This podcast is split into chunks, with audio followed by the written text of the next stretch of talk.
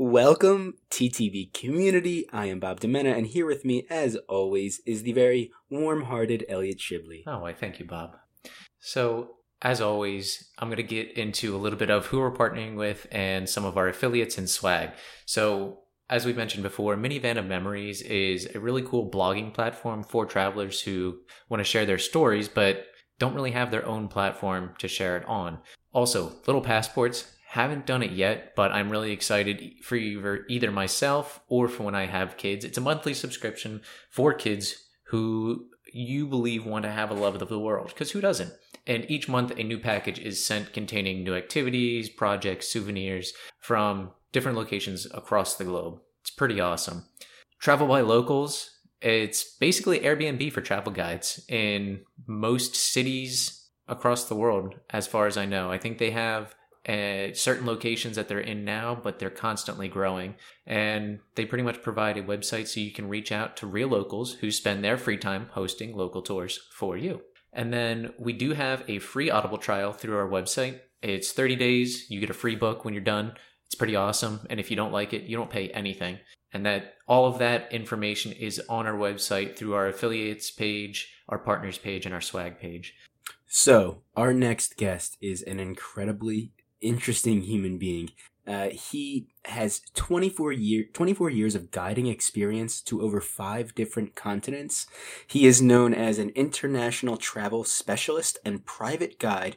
He escorts high net high net worth individuals and their families on adventure holidays focusing on wildlife and ancient cultures. So we had an incredible conversation with him today. We got into wildlife encounters, um, how he plans these trips and how he got into uh, being a, a, private guide. So we really enjoyed the, the conversation. We know you will too. Without further introduction, please please give it up for Garth Hovel.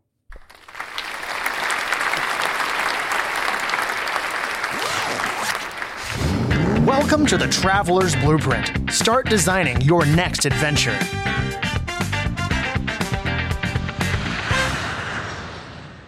Garth, welcome to the Traveler's Blueprint podcast. Bob and I are extremely excited to talk to you today about your life career that you've made giving private tours across the world. Thank you very much. And thank you very much for having me. I'm very excited to uh, be here with you, the Traveler's Blueprint. We're very, we're very pleased to have you. So, a little history about you. You are an international travel specialist. You've been doing this for over 24 years and have worked on five different continents. Um, you give these private tours to people, uh, either wildlife tours or ancient culture tours. And the biggest thing is that you make sure that the people have a wonderful travel experience, maybe even get a little bit cultured, and they are able to make it home and they're safe. Um, so, why don't we just jump right into it and talk about what kind of career you've made for yourself Okay, so um, as you said, I'm a I'm a travel specialist or private guide, as some call me. Um, and yes, I've been doing it for 26 years. I never wanted to do anything else. Um, and so I do private travel for high, ultra high net worth individuals and their families. And I focus on wildlife, as you said, and pre colonial uh, cultures. Uh, and my aim is is always to educate people, um, keep them safe. Obviously, stay ahead of the travel trend is key uh, for most of my guests, um, and a, a, number of other things. Uh, I was going to say we we talk about the four pillars of guiding. Um, and so the first one is guest safety. The second one is guest sensitivity. So that's split into two parts. One is making sure that uh, we are sensitive to the environment and the cultures that we get involved with. And the other one is that uh, I'm sensitive to my guests' needs as well, their needs and wants. And then the next two things are the um, guest enjoyment and guest education. My guests like to come away feeling like they have really um, dug deep and gotten the, the, the real information, not just a little sliver off the top. Uh, so I I never wanted to do anything else. Um, when I was young, in a country called Rhodesia, I uh, got sent to a boarding school away from the border where there was a lot of tension and hostility, and, and the boarding school was inside a national park. Uh, and that really set me up for this path. Uh, I got to spend time around some, some incredible uh, people who knew so much about wildlife, and uh, they just inspired me. And since then, I've I've always said this is what I want to do. Uh, and I've been very fortunate to to follow it. You know, people say if your work is your passion, you'll never work a day in your life. So I guess I haven't worked a day in my life. That's awesome. Wait, can you can you remind me where Rhodesia is? Is Rhodesia it's still now called Zimbabwe. Okay, okay, So Rhodesia is now Zimbabwe. It changed in 1980. All right. Okay. Yeah. So, I mean, one of the things that I think grasped our attention about you is the the locations of these places that you're taking these people. Um, a lot of them are really hard to reach areas, and I liked your your wording of finding places before the travel trend takes hold. Very much so. That's yeah, yeah. I might have to start sending you emails. Hey, Garth, where should I go uh, next year? Um, so can we get into some of those remote destinations? I think you have a whole laundry list of different places you've been. So yeah, I'm just curious. Which let's get started. Absolutely. Um, okay, so for example, uh, when the Condé Nast uh, five top places came out for 2019 uh, on New Year's Day, uh, we'd already the guests that I was with, we'd already been to three of the, the five places that were suggested for 2019. Actually, we were sitting in the Danakil Depression in in Ethiopia when the list came out, and sort of we we had a good laugh. Um, but yes, it's it's always been incredibly important to not just go to places that are um, ahead of the travel trend, but I have to be able to achieve that in a luxurious, safe manner. Well, and what are some of those challenges? Well, uh, distance from major centers, um, availability of equipment within uh, those countries. So sometimes you have to import things, um, and then guest specific requirements. I have uh, one guest who really, really likes Diet Dr. Pepper, uh, and if not that, then Coke Light. And so I've taken Diet Dr. Pepper and Coke Light to pretty incredible places in the world. So, And, uh, so Diet Dr Pepper's probably traveled more than me. quite, quite possibly.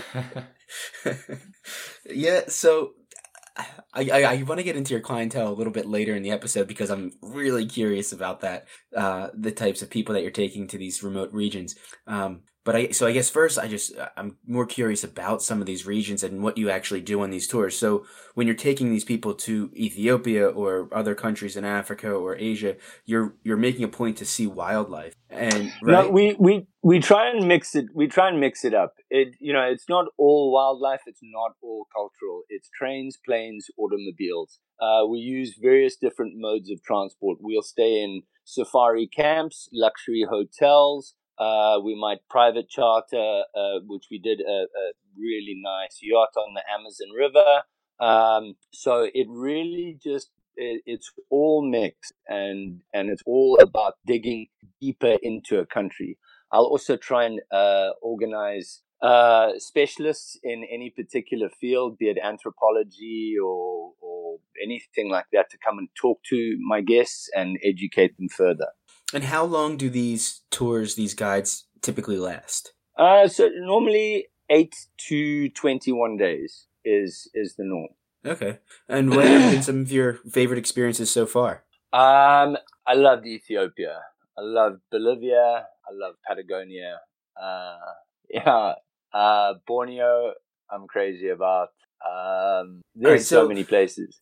So when you're going to Ethiopia or you're going to Bolivia or Patagonia, Patagonia specifically, let's let's talk about Patagonia.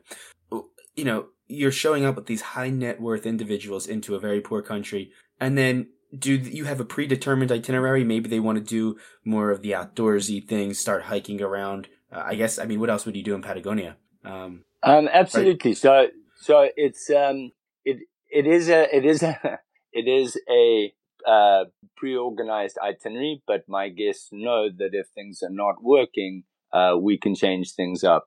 Um, and um, it it doesn't happen very often, or sometimes I I just need to be loose enough uh, to be able to adapt to whatever is happening on the ground. Um, and for many of my guests, I think the key is we don't rest a lot. So we hit the ground and we are running and it's hiking and it's mountain biking or uh, going to view glaciers, uh, you know, any any number of things like that. All right. Uh, can we can we go into a little bit of how you became a private tour guide because in your profile and your website you were the youngest person to have ever achieved like I forget what the exact guide status was but yeah, you, I, I, was think... the youngest person to uh, become a fully qualified walking guide in Zimbabwe. Okay. Um, and that, that record stood for a, a little while. Um, and that's that. So Zimbabwe has the the highest standard of guides license, wildlife guides license anywhere in the world. Um, so that was quite an achievement. And I worked as a walking guide for for a number of years. After that, I moved to Zambia. But then what happened was Zambia had a very short season uh, only about eight months, and I couldn't really afford to look after myself for the other four months. You don't make much guide uh, money as a, a, safari guide.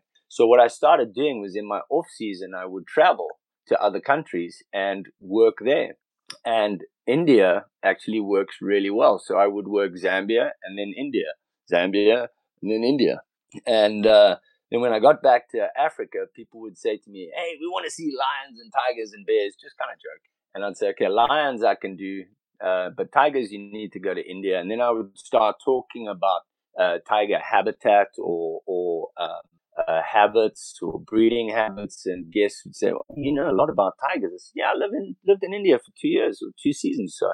It's okay, great. Can you take us there? Because we've always wanted to go. So I said, okay, fine. So I started taking people to India or Malaysia, other countries that I'd lived and worked in. And then my guests just kind of started to break rank and they just said, you know, we want to go to Bolivia. And I said, but I haven't been to Bolivia. They said, doesn't matter. We want you to take us to Bolivia. So I then had to start, you know, working out how to do reconnaissance trips and, uh, uh, learn, study, uh, more and more about countries that I hadn't and, and adapt the skills that I have to countries that I hadn't been to before. Does does it translate well when you have to learn how to guide um, and learn about the country? Yeah, it does. Um, I, I wouldn't say I have a fixed formula, but um, you know, there's there's antelopes all over the world. So once you know antelope behavior, you can talk about that generally, and then you learn specifics about each species. Um, so when you're sitting watching an animal, you can see okay, you have males over here, which is your bachelor herd. You have females and young over here with a dominant male. Okay, that's a breeding herd. Uh, some animals have a matriarchal society. So you pick up these trends within each species or family of animal, and that's really what I'm I'm bringing across and, and showing people. Okay, so it seems like being a guide is really about adaptability and understanding how to learn about a place. Yes and yes and no. So yes, that is a very important skill. And a lot of people think that being a guide means you have to be great with animals. Actually, being a good guide, you have to be good with people. You have to be able to read people. Um, you know, I've seen people who are incredible birders, but are not great with people. And they're constantly driving going, Oh my God, there's a red vented flufffoot. And people are going, I don't like birds. And they just keep trying to force them into birds. So being a good guide is knowing as much about people and being able to articulate with your guests and being able to read your guests when they're having fun, when they're not having fun, and then being able to adapt your information to to the readings that you're getting from your guests. Um, and that might not always be your strong field or something that you particularly want to talk about. So when it comes to reading your guests, um, another part I would assume is maybe their physical capabilities. Some of these locations are so remote that uh, I was wondering, you know, do you do you have any no, I have to I have to bring the mountain to Muhammad. So I have to get rid of whatever is in the way. My guest is my guest, and they are the most important thing. So if they say they want to go somewhere, then I have to change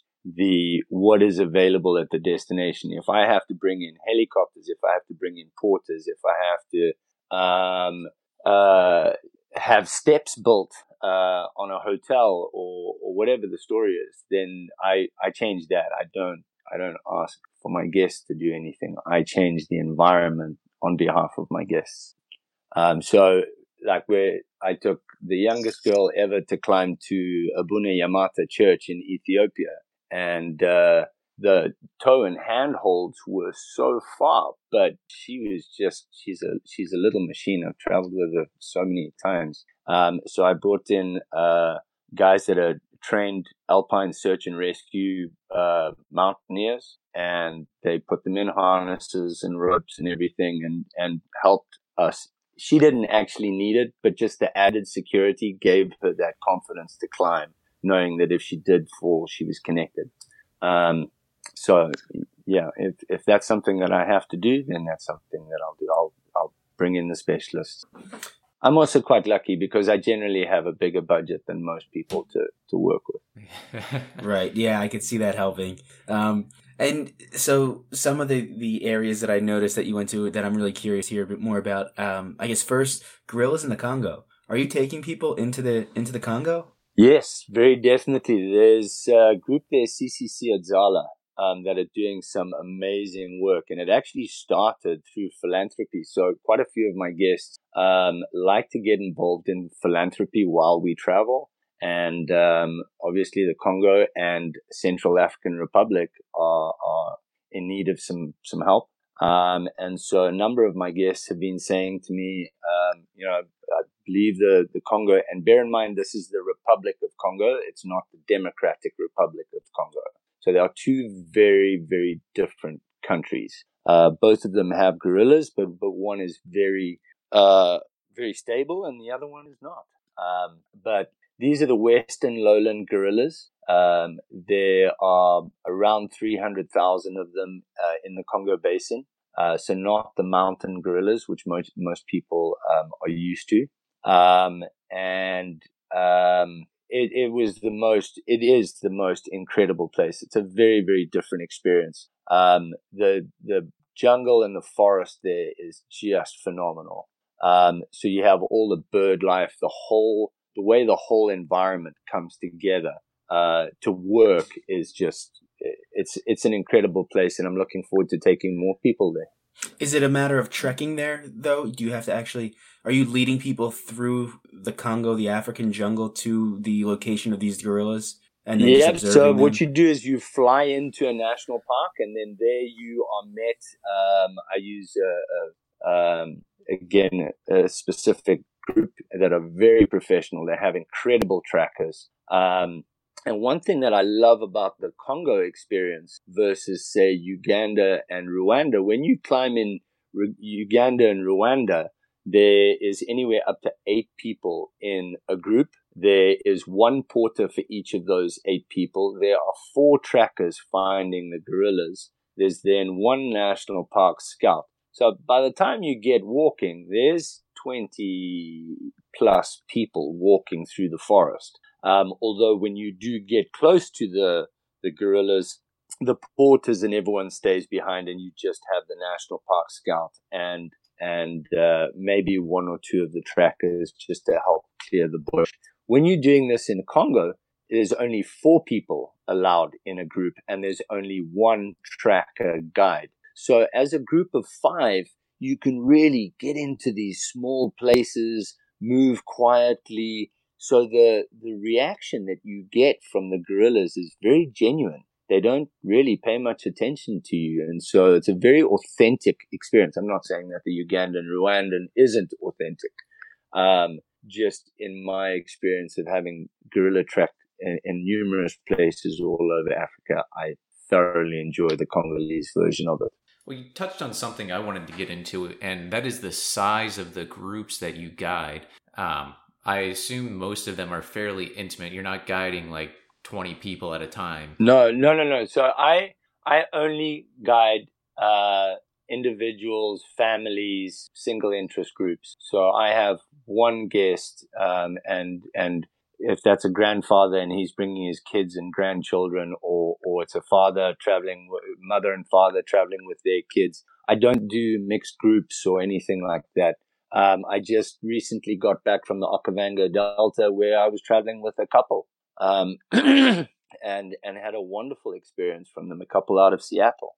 Um, so so it is private. It's not it's not mixed groups or anything like that. Okay, and I'm sure that makes the experience all the better. Definitely for both parties. Um, yeah, but you know, you also don't have to deal with the trouble of mixed groups and uh, but they got to sit there yesterday and I want to sit there today. Ah, I just have one person and that one person sorts it all out. Yes. and are these and tells people me what to do. Are these people typically experienced travelers already that are just looking to add to that resume, or some of them they... are and some of them aren't?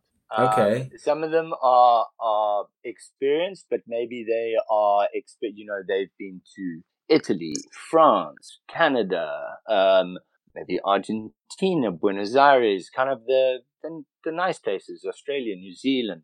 Um, and now they they want to push themselves. They have family. They need someone they can trust um, to take into to these more difficult places that knows the area, that knows how to travel in those places, um, and is pushing them and their families or their children to to another level.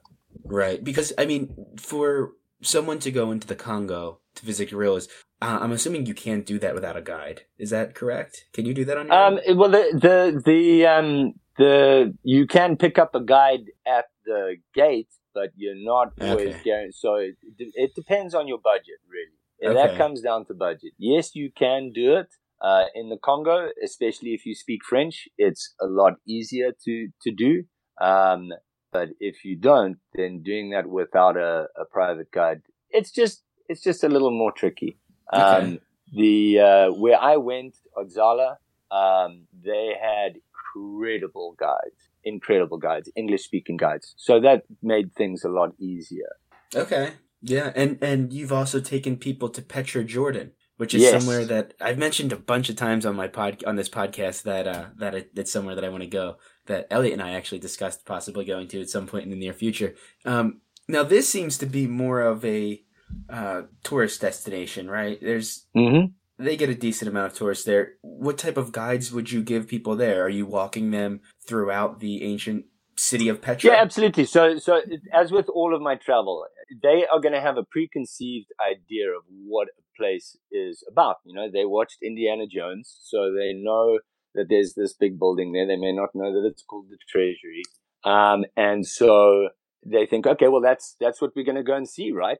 And so you take them to the treasury and you've ticked that box. Now you open up the world that is Petra. Um, and there's a whole valley and there's walkways that go up onto the top that give you very special views that most tourists don't. Um, and this is not only as a as a private guide. There, one of the things that is going to blow you away as a traveler when you go to to Petra is that the local people the police, everyone, uh, they're just so kind and so helpful. You know, in some places when people are trying to sell you something or say, Hey, if you give me five dollars, I'll take you to this unique viewpoint. You tend to kind of treat it a bit with a bit of skepticism and just straight off say no. If you say no once to a person in Petra, they leave you alone, which is just weird, right? You know, yeah. yeah. normally people are like, you sure? I'll give it to you for two dollars. You sure? How about one? If you say no once in Petra, they go, okay, and they walk away. And you almost feel like saying, well, hang on, dude, you didn't even try. Come back. um, so, yeah, Petra's a, a very special place, and there's a lot of lead on places outside of Petra. Little Petra itself is also gorgeous. Um, we, uh, we had a private dinner um, one night at, at Little Petra and did a, a full light display, um, which was incredibly interesting. Um, so the the other thing is that one of the great things is that Jordan is what I like to call a yes country. There's a lot of countries around the world where you go and you say, well, could we do this? And their first answer is no, no, you can't do that. Uh, you know, places like Chile, Chile is a yes place. Uh, Jordan is a yes place. Um, so when you go and you say, well, hey, can we uh, rent out Petra to do a dinner tonight? Yes, you can you know, they are open to trying so many different things. So as, as, you know, so long as it doesn't do any damage to any of the sites and you, they are so strict. Um, they are open to using your imagination, wow. what you can do with it. Uh, so, what do we know about that the actual civilization that occupied Petra? And by we, I mean, what do you know? Uh, I know when they started. I know when they arrived. I know how long they lasted. Um, you know, my my job uh, is not um, always to know everything. I always have local guides with me as well. Uh, so my job is is as much about the the broader knowledge of the entire region. When it comes to very specific knowledge like that of the Nabateans, um, and how they grew, how they came about, um, primarily as uh, traders, uh, quite specifically as frankincense traders, uh, bringing frankincense out of Yemen uh, through the wealthy ports in what's now Syria to Europe. Um, so all of a sudden, a bunch of uh, Bedouin, very calm, easy travelers, um, because of their knowledge of the desert, it made them literally kings. It made them so wealthy that they were able to to build a place like Petra.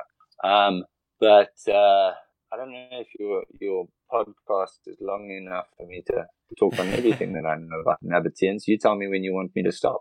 Uh, they uh, were taken over by the Romans, um, and actually they saw the end of Rome and the new Roman Empire as well. Um, they fought the Romans successfully and defeated them because of their, their knowledge of uh, the desert. Um, but finally ended up being a, annexed by them purely because the entire region around them had been taken over, not necessarily because they lost to them. Yeah, it's a fascinating site. Then I, have been um, I have a fascination for archaeological sites around the world, so that's one that I really want to see. That I think I might pair up with uh, Egypt and maybe Israel one day. Um, well, I did. I did it with um, Egypt um, in March of this year, which I've normally done Jordan and Petra by itself, um, or Egypt by itself, and it was really nice to to pair the two together because they do have a fair amount of shared history, uh, where one comes into the other. Um, so well worth doing if you have the time because you want to at least be able to give them you know some real some some you know, be able to get into depth. You don't just want to scrape over the top of it. Right, right. Well, I mean, so knowing knowing the types of tours that you do, can we get into some of the uh, I don't want to call them mishaps, but sticky situations that you've encountered while uh, being in the Congo or being in some of these these far these farther reach countries? I, you know, people always want to ask me about sticky situations. First of all, I try and prepare enough that um, sticky situations don't ha- happen. And if sticky situations do happen, more often than not, my gu- my guests don't know that they happened. and then there is the other side as well that people uh, don't always know how to read, for example, animals. So they don't always know when they nearly died. And sometimes they think they nearly died when actually there was no danger whatsoever. So, for example, you love elephants, and most people who see elephants with their ears out, they go, "Oh my god, it's going to attack! It's going to attack!" Well, that's how elephants cool themselves. So people are like, "Oh my god, we nearly died," and there was this big elephant, and he was standing there with his ears out. It's like, wow. They just do that to make themselves look bigger and or to cool themselves down. Actually, if a, an elephant is being very aggressive, it puts its ears back and it runs straight at you. Um, and then people will just think, oh, it's just an elephant running over there. So uh, sticky situations is really about a perception of, of sticky situations. On your website, you had a story about um, saving a guest in a remote desert, and uh, something involving like the only car in the desert, and somehow that guest almost got hit by it. so he was on the satellite phone in the middle of the Namib Desert, right up near the um, Angolan border and there was only one road and like in the middle of the desert and he was sort of walking and talking and, and he was talking about you know to his accountants and and things and there was a I could see the dust from this car coming from a mile away and I kind of looked at him I thought you know he's standing on a road. But he just thought I'm in the middle of the desert. No cars actually go on this road and so he just started walking, and I, I, was running towards him, and I was shouting and waving my arms, but he was looking at the ground. He was talking on his satellite phone and everything. And I was, and he looked up at me, and I was like, "Move back, move back!" And like literally, as he stepped back, this car came around the corner. You don't get corners in the in the desert, but kind of came from behind a few acacia trees and and went flying past, and just this ashen look on his face of like, how did I nearly get hit by the only car in, in the entire desert? Uh, we we laughed about it afterwards, but when it was happening, I, I was a little worried. yeah, I can imagine. And and so you said these are high net worth individuals. Are they famous people? Do you do you have you catered some, to celebrities? Some of them are famous. Some of them are famous people. Some of them are mm, maybe famous more in, in business circles or things like that. Um, I really have a cross section of of people. Can you Um, drop so any celebrity from- names, or are they all Nope. keeping them private? nope. The, the I, I do all of my guest photography for them. I do I, I become a part of their their family. And w- what does that? And Guy, again, when you guys are talking about how can I do what what Garth does, uh, I want to become a guide. Key to that is trust. If you are going to blab your mouth off about your guests and their names or anything like that, you will never get anywhere in this industry. Um, so, so key is that they have to know that they can trust you with their children, but then also just trust you that you're not going to open your mouth about Right. um, who they are, what they do, and that sort of thing. Well, that's that's kind of a good segue. Something that I'm curious about. You know, I know you you went down your own path to stardom. You know, being born in Africa and ended up going to school within you know a national park within Africa with tons of wildlife around it. But if you could recommend maybe a path for someone in you know the United States or Canada or Australia to get into this, what would you say to that person? So it depends how you want to do it. If you, uh, are you talking about someone in the United States who wants to go and become a guide in Africa?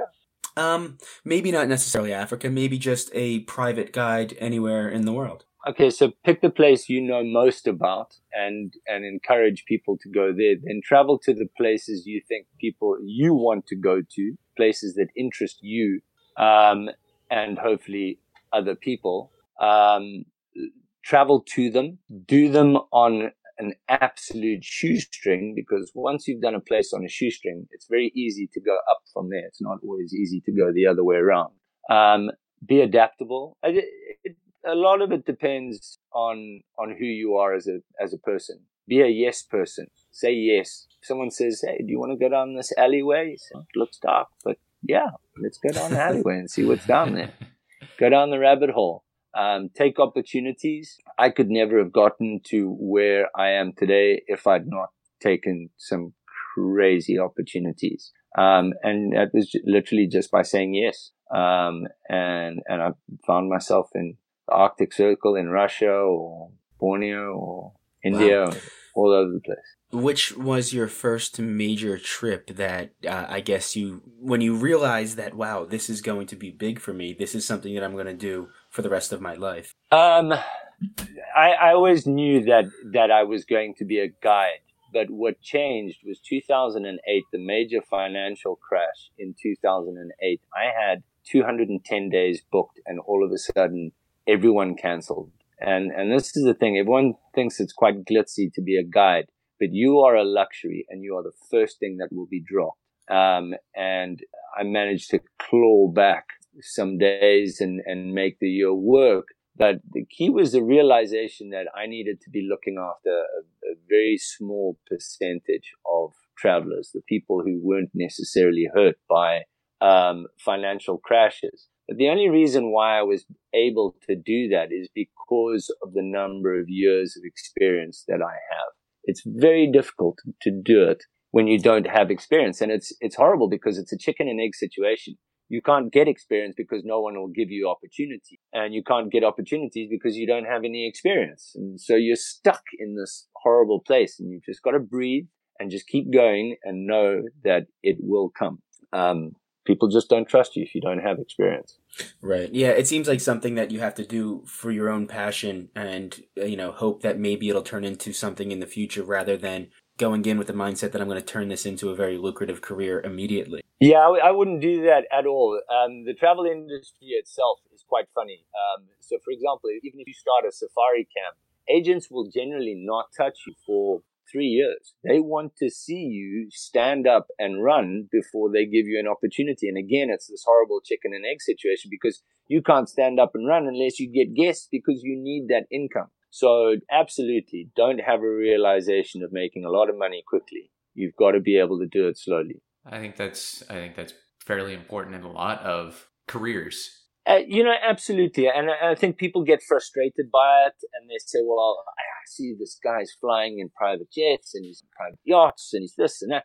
Well, hang on.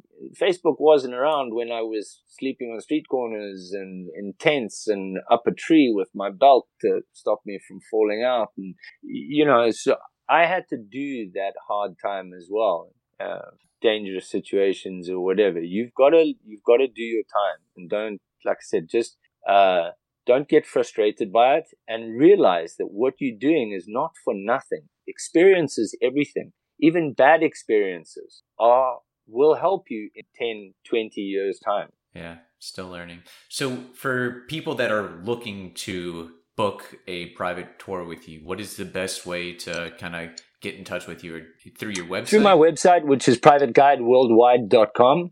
Um, is is easiest. Um, I can then suggest uh, a booking agent or, or take care of your booking uh, for you.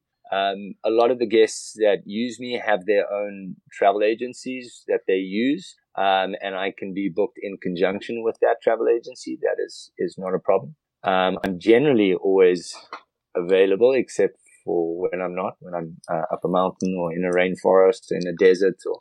Uh, but I, I have a lovely lady that that uh, runs my office, and she'll keep me up to speed. And I look forward to taking people. And so, in two weeks, you are going to Kilimanjaro. Yes, two weeks' time, I will be climbing Kilimanjaro with three fantastic gentlemen, two brothers, and the one guy's son. Um, and it's going to be awesome. We're all super psyched about it. Uh, they're from Arizona and New York, respectively. Um, and, and we're, we're excited. We've all trained hard. Uh, we all know how hard it is. 19,350 feet is, is no joke. You can die. Um, but you know, I think uh, I've prepared them well enough. They've prepared themselves well enough. So now it's the exciting part. How many days are you giving uh, this trip? I, I've read somewhere that to, for Kilimanjaro, you can do it in as little as five. at least ten is recommended. Yeah, so we we're doing the the eight day version, so six days up and two days down. Um, giving because the guests are from uh, more sea level, it'll give us that little bit more time to acclimatize. So if you uh, take extra time, your chances of making it are 90% and above. If you try and do the five day version, three days up and two days down, you uh, drop your chances to less than 60%. Okay. And as you're hiking, is there any uh, wildlife you're going to expect to see? Or is it just this nice um, right at the beginning? You start uh, through rainforest. Um, Kilimanjaro generates its own weather, um, and so it has its own rainforest, and there's great monkeys and things like that. Then you go into bird areas, and then once you get up near the top, you lose all vegetation. So you lose the birds, you lose the animals, the insects, and then you're really talking about ge- geology, geography. oh, we should go one day. I know. I know. Oh, well, totally. You guys would love it. Yeah. yeah. I I spent uh, summer in Tanzania and we a few of us contemplated going up to see Kilimanjaro and we had uh, visions of grandeur of actually hiking it or some of it over the course of three days. Little did we know. Yeah, I think one of the key factors that hurts a lot of people is people think, oh, it's Africa, it's nice and warm. They don't realize that the top of Mount Kilimanjaro is minus 20 degrees Fahrenheit. Uh, your last camp is uh, probably around minus eight um, or minus 10, thereabouts. Um, so it's, it's cold. It's properly cold. Yeah, I think that's one of the misconceptions about Kilimanjaro in general. It's a walk up mountain. And so yeah. a lot of people think that you're just going to have this nice, leisurely, cleared path to the top, and then you're going to come back down and, and, and you're going to, you know, go about your day. But 19,000 feet is nothing to joke about. Is there, I don't even think McKinley in the United States is, no, I think it sits at 17,000 feet. Exactly. Exactly. And you know, when you talk about temperature, take somewhere um, like, uh, and if you want to draw a really nice assimilation, take uh, Maui. Um, you know, everyone's down on the beach and it's beautiful, it's 70, 80 degrees. But if you go to the top of Haleakala crater, that's only 10,000 feet. And the next thing you know, you're shivering and, you know, there's little icicles all over the place. And you think, well, hang on, just 10 minutes ago, I was down at the beach and it was gorgeous. Now take that, that's 10,000 feet. Now go up to 19,000 feet. Wow. and there's, there's nothing to stop the wind up there. So, and when the wind picks up, that minus 20 will become minus 30 pretty quickly. wow. What's the highest mountain you've climbed? Is Kilimanjaro. I, I, I thought about doing Aconcagua last year, which is the highest mountain in South America, which is 22. But I have a young family and I like my job. I like my life. I was going to ask is I- if, if that's fair. Everest was in your sights or anything like that. no, but, it's not. no. I don't. No. I don't need to do that. I don't need to Yeah. go to a place where my body is breaking down. I, I'm in Try. agreement with that. I don't really have any interest in going to Everest anytime soon. Yeah. No. or ever for that matter. Ever. Nope. Yeah. Everest. All right. Well, Garth, it was a pleasure talking to you today. We had a lot of really cool stories and learned a lot about what a private guide does and how to become one and what the requirements and prereqs are. Yeah. Well, thank you very much for having me, guys. It was a pleasure talking to you. And uh, if anyone ever has any questions, they are so welcome to get in touch with me. Um, I, uh, information is free. Thanks, Garth. You're most welcome, guys. Thank you. So I have a feeling that I can't afford his tours. um, so I guess you and I will just have to go into the Congo alone to experience jungles in the wild. Um, do you know how to navigate a jungle? Because I don't. I just use the stars to navigate, Oh, yeah. You know what? I've heard of that method. I heard it works pretty well. but Yeah, in the okay. in the daytime I use the sun.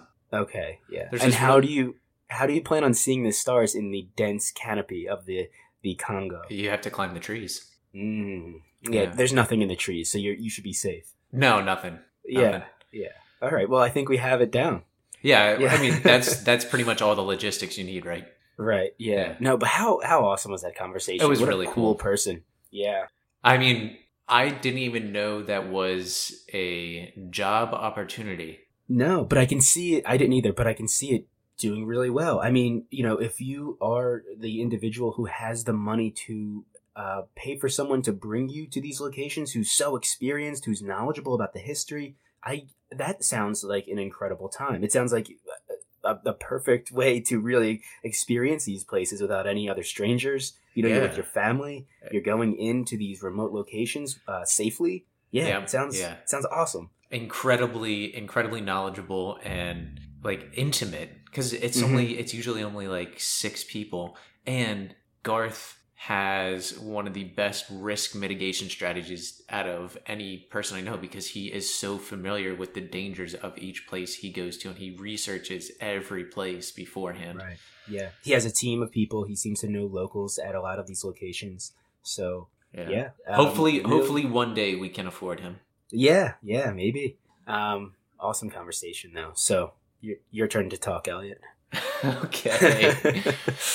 so give us a rating on Castbox, on Apple Podcasts, on all of those other ones, Spotify, on Radio Public if you listen on that. Follow us on social media Instagram, Facebook, Twitter, YouTube, and just reach out to us. We do like talking to people.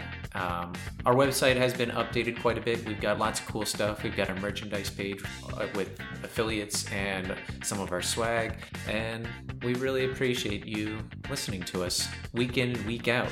yes, we do. Thank you. You are the TTB community, and we appreciate you. See you later.